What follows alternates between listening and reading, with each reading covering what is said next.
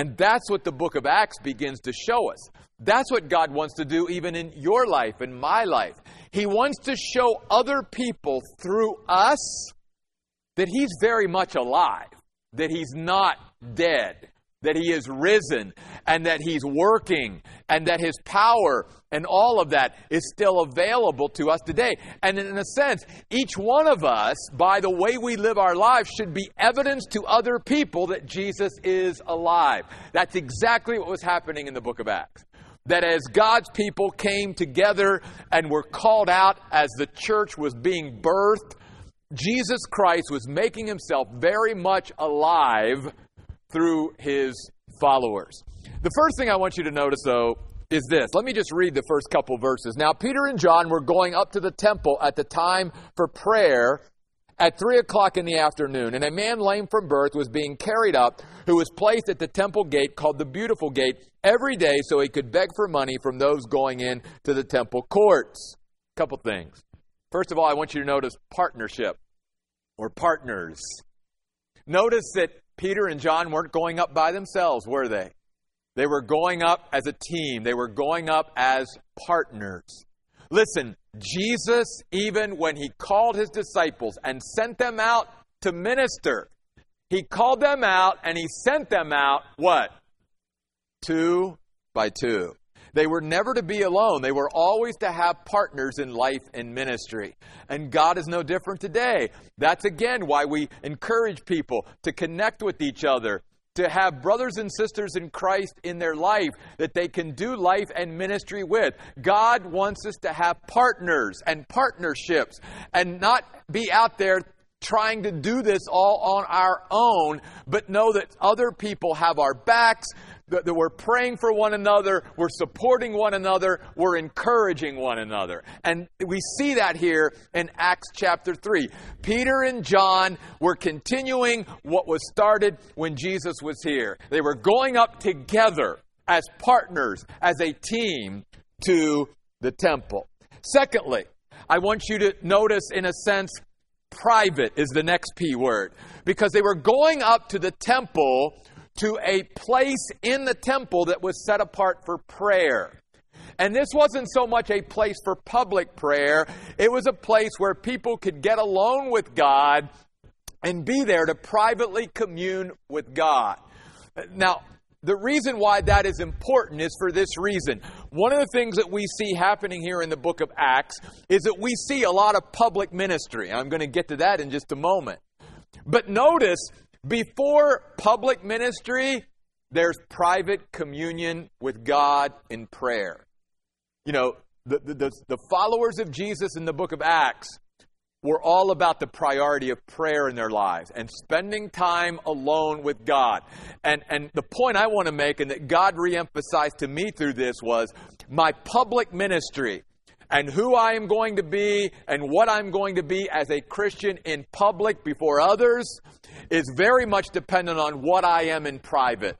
And that I've got to make sure, you and I have to make sure that we are spending time alone with God that we are fellowshipping with God, that we are communing with God, that we are just talking to God in prayer, that we are letting God speak to us, and that we are having that private time. Because if we fail to have the private time with God, then our public ministry, our public service will suffer. Because one of the things that God wants to do is use our private time with Him partly to fuel and give us fuel for our public ministry. And so we see that laid out here in Acts 2. Not only did they have partners, but they also made sure that they had that private time with God, which then led to public ministry. And notice where they were going. They weren't going somewhere to isolate themselves. They were going to the temple. And that's where they were going because, again, that was an example that Jesus laid out for them. In fact, when they came to arrest Jesus back in the Gospel of Matthew, he says to those who were arresting him, Every day, every day I was in the temple teaching, talking to you about the things of God. Every day. So Jesus was modeling for them that long before that they were doing, and they were just continuing what Jesus laid out for them by example. Why were they going to the temple? because that's where people needed to hear about God. That, that's, that's where they could witness. So, so yes, God wants us to to come apart, if you will, and, and, and be in communion with Him in private. And God certainly wants us to have our times where, as the church, we are the called out assembly and we get together corporately to encourage and support each other. But all of that, too, is to help and encourage us so that when we go out there into the world, we can be effective witnesses. And they weren't cloistering themselves and isolating themselves from people who needed the Lord. They were going right to the place where people needed the Lord the most, really, which was the temple, you see. They were trying to convince their fellow Jews at this point that Jesus Christ was the Messiah. So you'll notice partners, private ministry, if you will, and then public ministry, because as they are going to the temple, just like they always had done, they come across this man who the Bible says in verse 2 was lame from birth. Now, this obviously wasn't the only miracle or wonder that was happening during the, the early days of the church, but this is one that through the Holy Spirit he wanted to include in his word. And I think there's several reasons why. This wasn't the only, like I said, miracle that was taking place. There are probably tons that had taken place between Pentecost that we talked about last week in Acts chapter 2 and even this event. But I think there's several reasons why God wanted this included. Because this man is a great picture, really, of man in general, who is, in a sense, unable to help himself. And, and he needs a help and power outside of himself. And obviously, during these days, Many of these people would go to the temple because they thought, well, you know, if people are going in to worship God, that hopefully they'll have a heart for other people and at least make my condition that I'm in a little bit more bearable. And there's nothing wrong with that. But what we're going to see tonight through Peter and John is that these people weren't just about trying to make the condition of this poor lame man more bearable. They wanted to change his condition. They wanted to introduce him to Jesus Christ, who could make his condition wholly different than what it was up to this point. So they come across this man and, and it says in verse 3 when he saw Peter and John about to go into the temple courts, he asked them for money. Now, a couple things here. So, you've got partnership, you've got private time, private communion, private ministry, you've got public ministry, but then I want you to see you've got personal ministry. In other words, Peter and John weren't just about the crowd. They weren't just about ministering to the crowd. They were about, through the leading of the Holy Spirit, stopping and not just rushing by this man and going into the temple to even pray. They realized here's an opportunity to personally minister to one individual. And they stopped what they were doing and they latched on to this man. What this is reminding us of is look, God wants us to have partners. Um, God wants us to have private time with Him. God wants us to have a public ministry. But much of our public ministry, if you will, out there in the public, is many times directed by God going to be those times of personal ministry, where there's one person that God has directed us to, laid on our hearts, whatever, that God wants us to take the time to stop and minister to. And that's exactly what you see happening here. We have to be sensitive to that which is why, again, the whole book of Acts is about letting the Spirit of God lead us, guide us, direct us. Because we may wake up just like these guys did that day, and we may not have planned on meeting this lame man as we went into somewhere. And yet, God is clearly saying, I want you to stop. Here's an opportunity for personal ministry. And so we that's why we have to be open it's okay to have a plan and a schedule, but we've also got to let God have the last word. And maybe God wants us to stop dead in our tracks, and there's somebody right in front of us that God wants us to minister to in some way. And that was true here. God always is about the personal one on one ministry because every individual is important. Every person is of value to God. And we can't get so caught up in the great public ministry that we might be involved in to miss out on that one individual that God might want to use us to make an eternal difference in their life.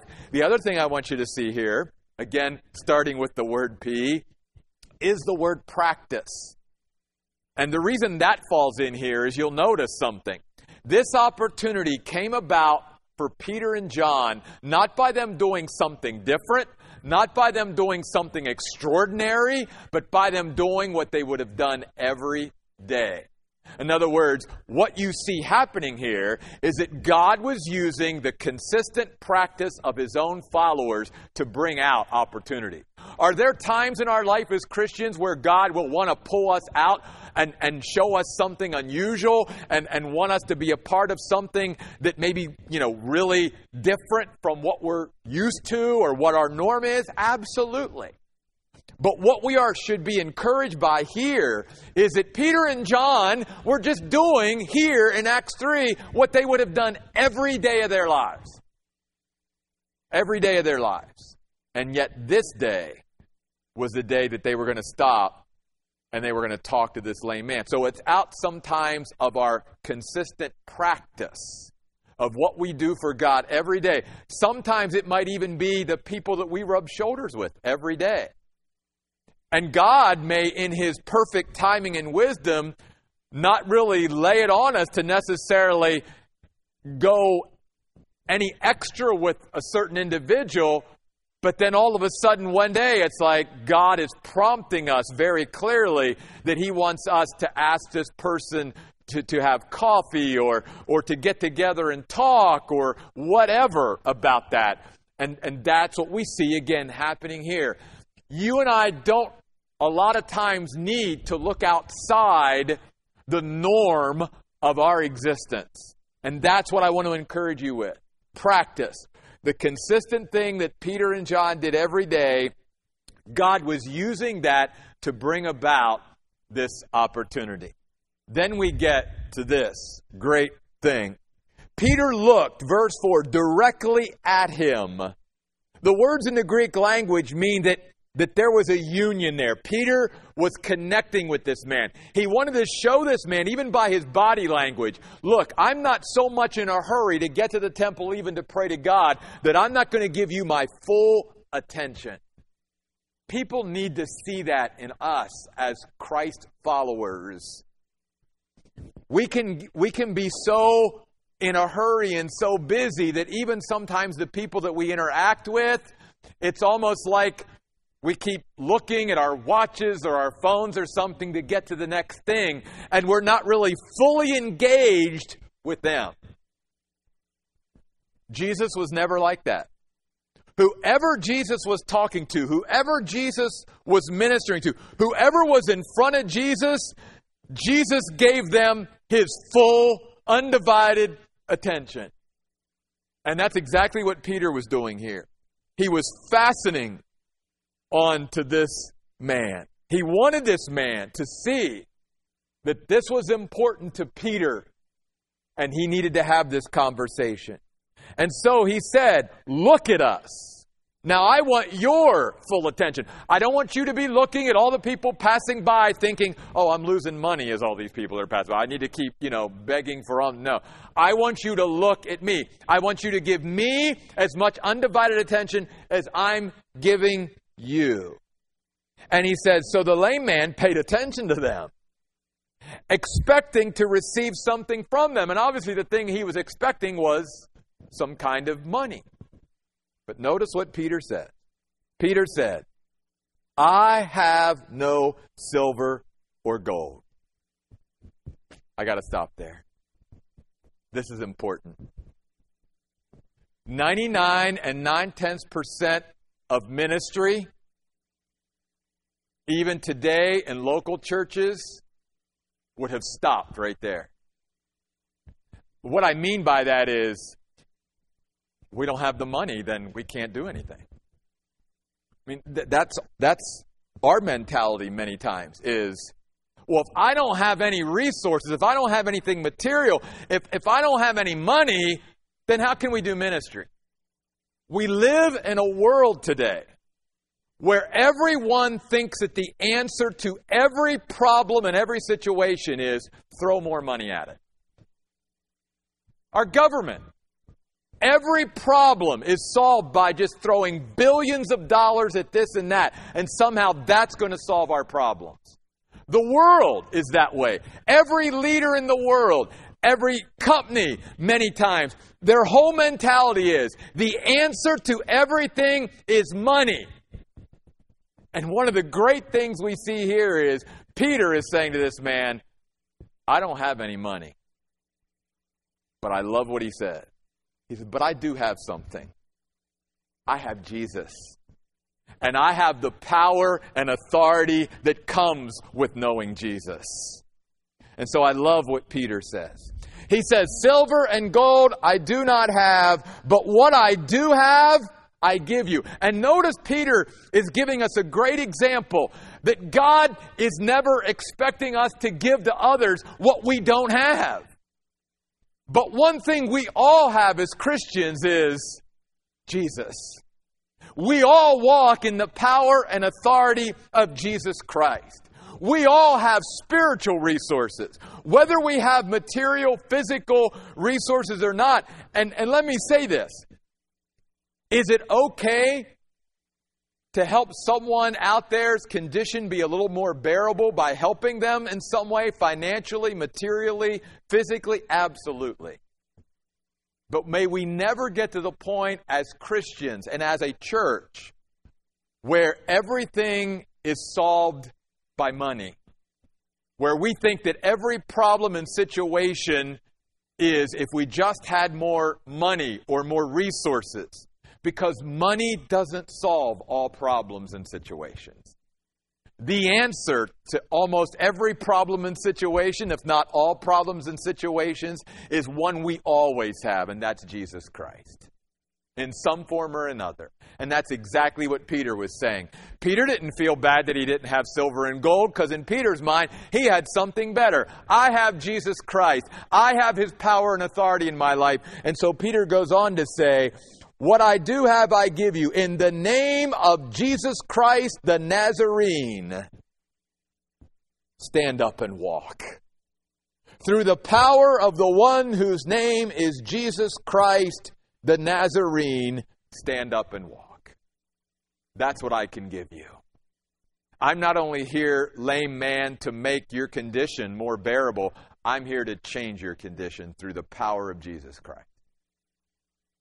And so the next P word is power.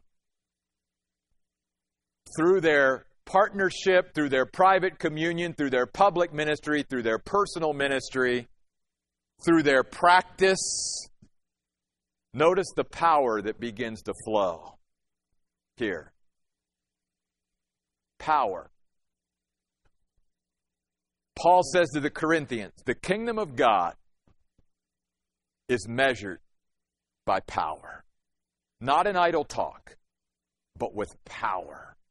God wants his people to know and understand and even use the power that we have. It's one of the ways that we can be witnesses that Jesus Christ is very much alive by the power that we live by.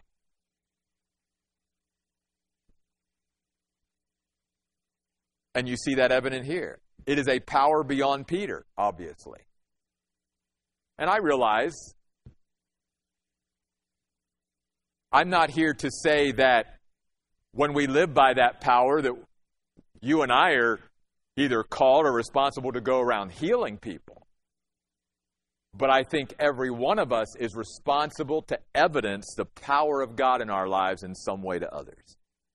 However that looks, you see. God wants His power in our lives to be evident to others. And we see that here. And then notice, as God's power flows through these disciples, these followers, then the people that are touched by them become powerful too. Notice what happens.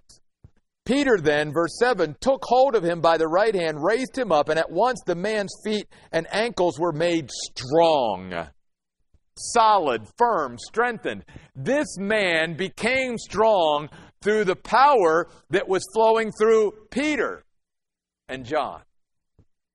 And again, this is a great picture, I think, of, of why God included this. Because this lame man, who actually had to be carried and supported and sustained by others even to get to this place by the temple, who was unable to walk and do anything on his own for the most part. Now look at him. Because of his contact with Jesus Christ and those who knew Christ and the power that flows through them. It's the same thing that God wants to do today. That there are people out there in this world who are unable on their own to overcome the things that life has, has gotten them to. And yet we have the answer. And the answer is Jesus Christ and the power and the authority that comes through His name. And God wants us to live in such a way that His power can flow through our lives, and not only at times just to make uh, the condition of some poor soul's uh, condition more bearable, but to actually change the condition altogether. And to take this man from being someone who was unable to walk to someone here in a minute who's going to be leaping and praising God. Notice, he jumped up, verse 8, stood and began walking around. He entered the temple courts with them, walking and leaping and praising God. In fact, you see him praising God again in verse 9, next P word. This unleashing of God's power through the followers of Christ led to praise. When we see God working in our lives and other people's lives, it should always lead to praise. And remember, this word in the Greek language means to sing in honor of God. To sing in honor of God. Well, I better move on. There's a lot more to go to. Just so much in these chapters, I. And so all the people, verse 9, saw him walk up, walking and praising God, and they recognized him as the man who used to sit there and ask for the donations at the beautiful gate of the temple. And they were astonished and amazed. Literally, they were dumbfounded at what had happened to him. So then we have this next part. While the man was hanging on to Peter and John, and by the way, this, this is important. He wasn't hanging on Peter and John because he couldn't walk. Obviously, he was already leaping and jumping around. It's a beautiful picture of the fact that it's almost like in the in the original language he was he was embracing them. He was hugging on them. He was he had latched himself onto them and was identified with them. It was almost like, in a physical way, he was saying to the crowd, I'm with them now. We're buds. See? I'm with them. And that's such a great picture of as new people come into the family of God, we ought to be willing to open up our arms and let them sort of latch onto us and, and hold on to us. And especially in those early days, so that we can be a support and encouragement to them as they get involved in something so new like the church. Then he goes on to say, while the man was hanging on to Peter and John, all the people, completely astounded, ran together to them in the covered walkway called Solomon's portico. And this wasn't a small crowd. This was a multitude that was gathering. And so the next word I want to use here is perception. In fact, it is a word that is used here in the very next verse. When Peter saw this, that word saw in the original language literally means to perceive. So get this. Peter has a great partner in John. He's been doing his private ministry. It's set him up for public ministry. He stopped to have personal ministry through his everyday practice. The power of God is working through him, power that brings out praise to God. But now Peter understands something again through the Spirit of God within him. he is perceiving an even greater opportunity to go from personal ministry of ministering to this one man to now being able to share with a much larger crowd the truth about Jesus Christ. And that perception, again, is something that only comes about through letting the Spirit of God lead, guide, and direct us. And, and really, it, it, it's not something that even if we were just paying attention and sensitive to the situation and what God had called us to, that we wouldn't have picked up on either. I mean, Peter knew God's called me now to be a witness, to testify to others what I know about Jesus. So obviously, here I am. I know that that's the focus of my life. God wants me to testify to others what I know about Him. And now all of a sudden, I've got a crowd, a throng of people coming, and, and they're right there. Oh my goodness, it's like it'd be like a fisherman just watching fish just jump into his, you know, net. It's like, obviously, what am I going to do? I'm, I'm going to take advantage of the opportunity. I'm going to seize this opportunity. And that's exactly what Peter did. Notice he went from perception to proclamation. When Peter saw this, he declared, he began to proclaim to the people, men of Israel, why are you amazed at this? Why do you stare at us as if we made this man walk by our own power or piety? Notice,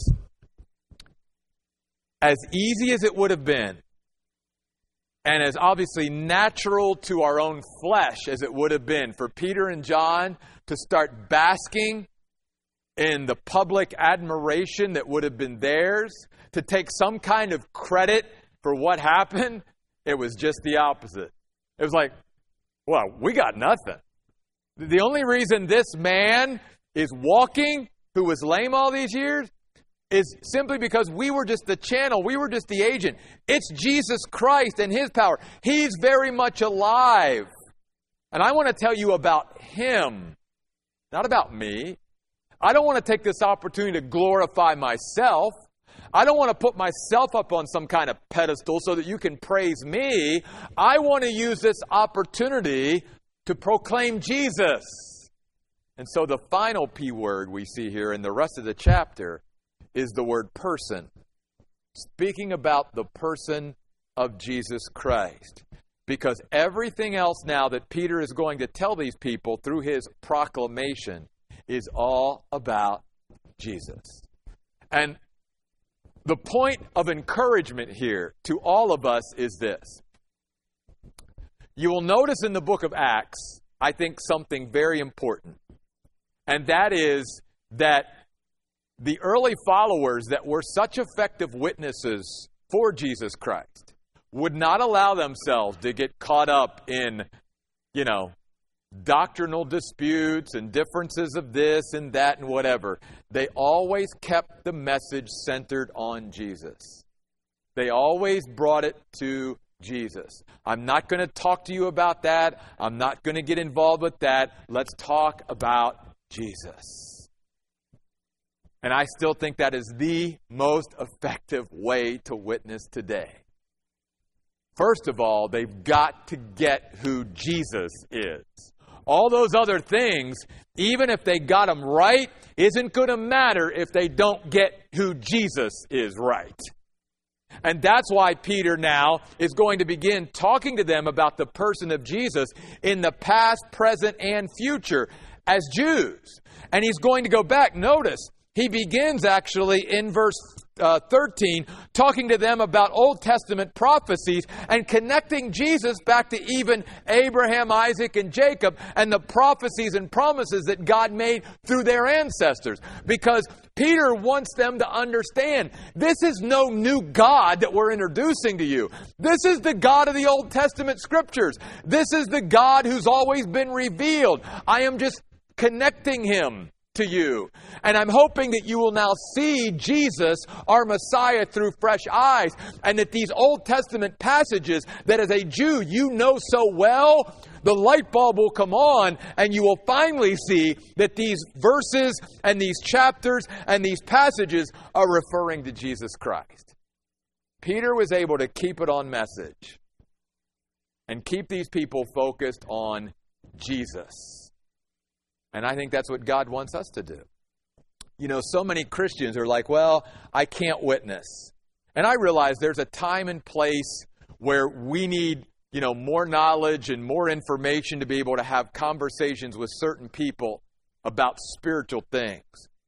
But one thing that God gives every Christian, if we're truly a Christian, and that is every one of us obviously knows Jesus because we ask Him to be our Savior. And we know what He did for us. And we know and we have the conviction of who He is. He is the Son of God. And so that's what Peter did. He took these Jews, very familiar with the Old Testament scriptures, back to their scriptures to show them Jesus in their scriptures. Because, see, here's what we need to realize. Even though they knew the scriptures really well, they still missed Jesus. Now, think about that. You know, we have people today who don't know the Bible near as well as these Jews did the Old Testament. And so we have to be careful too and, and not presume that because I know the Bible, that I'm getting the message that God wants me to get from the Bible.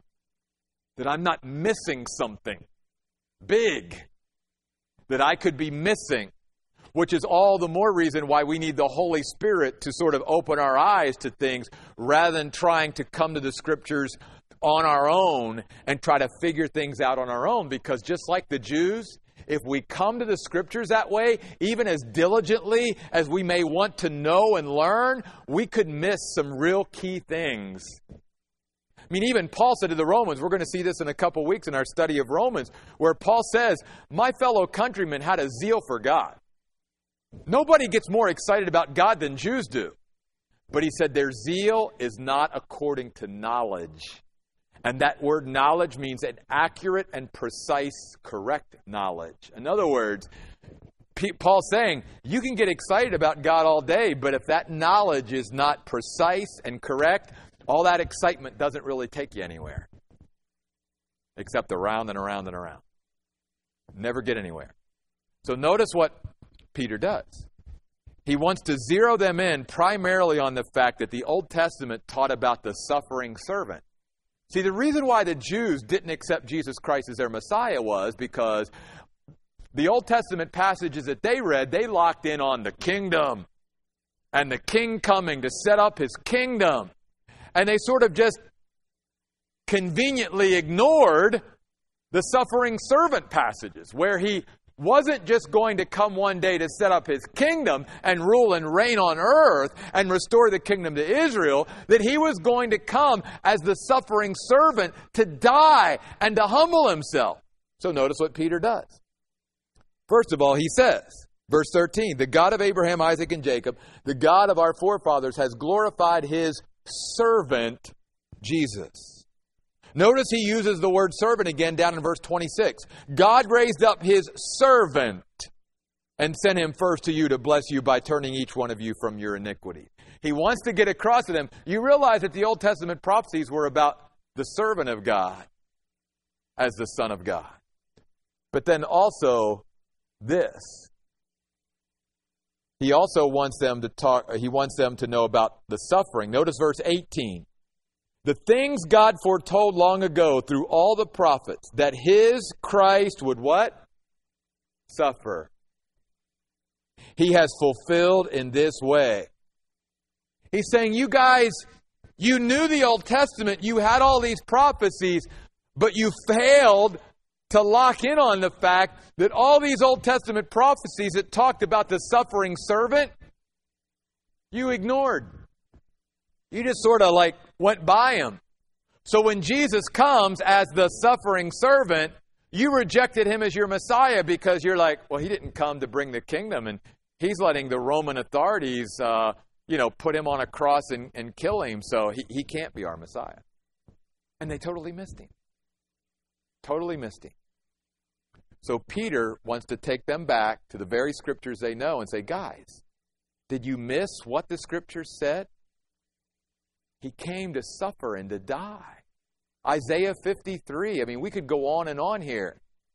And that's why you are also responsible for putting him on that cross.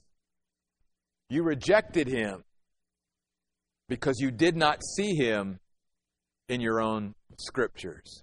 The person of Jesus Christ. And then he goes on to talk about Jesus' ministry in the present and Jesus' ministry even in the future. But he wants to make it all about Jesus. Everything Peter said from verse 13 to the rest of the chapter is all about Jesus. In fact, Acts chapter 3 has more good Christology, if you will, in it than maybe any other chapter in the book of Acts. Notice he calls Jesus in verse 14 the holy and righteous one. Notice in verse 15, he is the originator of life. I mean, he is just laying down who Jesus is. Because you got to know who Jesus is. Because if we don't really know who Jesus is, then how can we truly trust, believe, and have confidence in him? Which is really the key of all this anyway. Notice what Peter says in verse 16. On the basis, upon, by faith in who? Jesus. By belief, trust, confidence in Jesus and His name. His very name has made this man whom you see and know strong. The faith that is through Jesus has given him this complete health in the presence of you all. If we don't get who Jesus is right, then we'll never be moved to place our full faith, trust, confidence, hope, and everything in Him. It's why we've got to make sure we get Jesus right. That's why we've got to make sure other people get Jesus right. Before they get anything else right, they need to get who Jesus is. And that's why Peter's whole message in Acts chapter 3 is on the person of Jesus Christ. I'll share this by way of resource for some of you, and I will say this if you're interested. This book is a little bit on the, I don't want to say technical because that might discourage some of you from getting it. But I will say this I mean, th- this was a textbook that I had years ago in seminary. And I still think to this day, even after it's been out for like 40 years, it is the best book on Jesus Christ. Uh, it is the best book on everything the Bible teaches about Jesus. And if you'd like to just do a study of Jesus and just learn about all the things that the Bible says about Jesus, Old Testament to New, from Genesis to Revelation, here's a book I'd like to recommend for you. It's called Jesus Christ Our Lord. And the author is John Walvoord. W A L V O O R D. Jesus Christ our Lord. I think you can get it at Amazon, you can get it at CBD for around maybe 10 or 11 dollars. And maybe even ebook or Kindle version would be even less than that. If you're interested in just a book about Jesus and all the Bible says about Jesus comprehensively, I would encourage you to pick up that book and just slowly read through it and study it. Again, it's it's not going to be this easy breezy read. It's going to be for those of you that really want to dig and study a little bit into who Jesus is and who the Bible reveals him to be. But I think it would be rewarding for some of you who are really interested in that. And to really nail down maybe, wow, I never knew this about Jesus and that about Jesus and whatever. Because could there be a greater subject than Jesus? Could we study anyone or anything better than Jesus? I don't think so. And that's exactly what Peter was doing here. He was taking us back to the wonder of Jesus and making sure that these people knew who Jesus was. You and I, every day, I'll tie this in with Sunday, and then we'll close. Remember, I shared and encouraged and challenged some of you to get up every day and try to think of a promise of God a provision of God and then the purpose of God for your life every day and remind yourself of that. And in that, it doesn't hurt every once in a while if you want to change things up every once in a while to just every day think about a different aspect of Jesus Christ.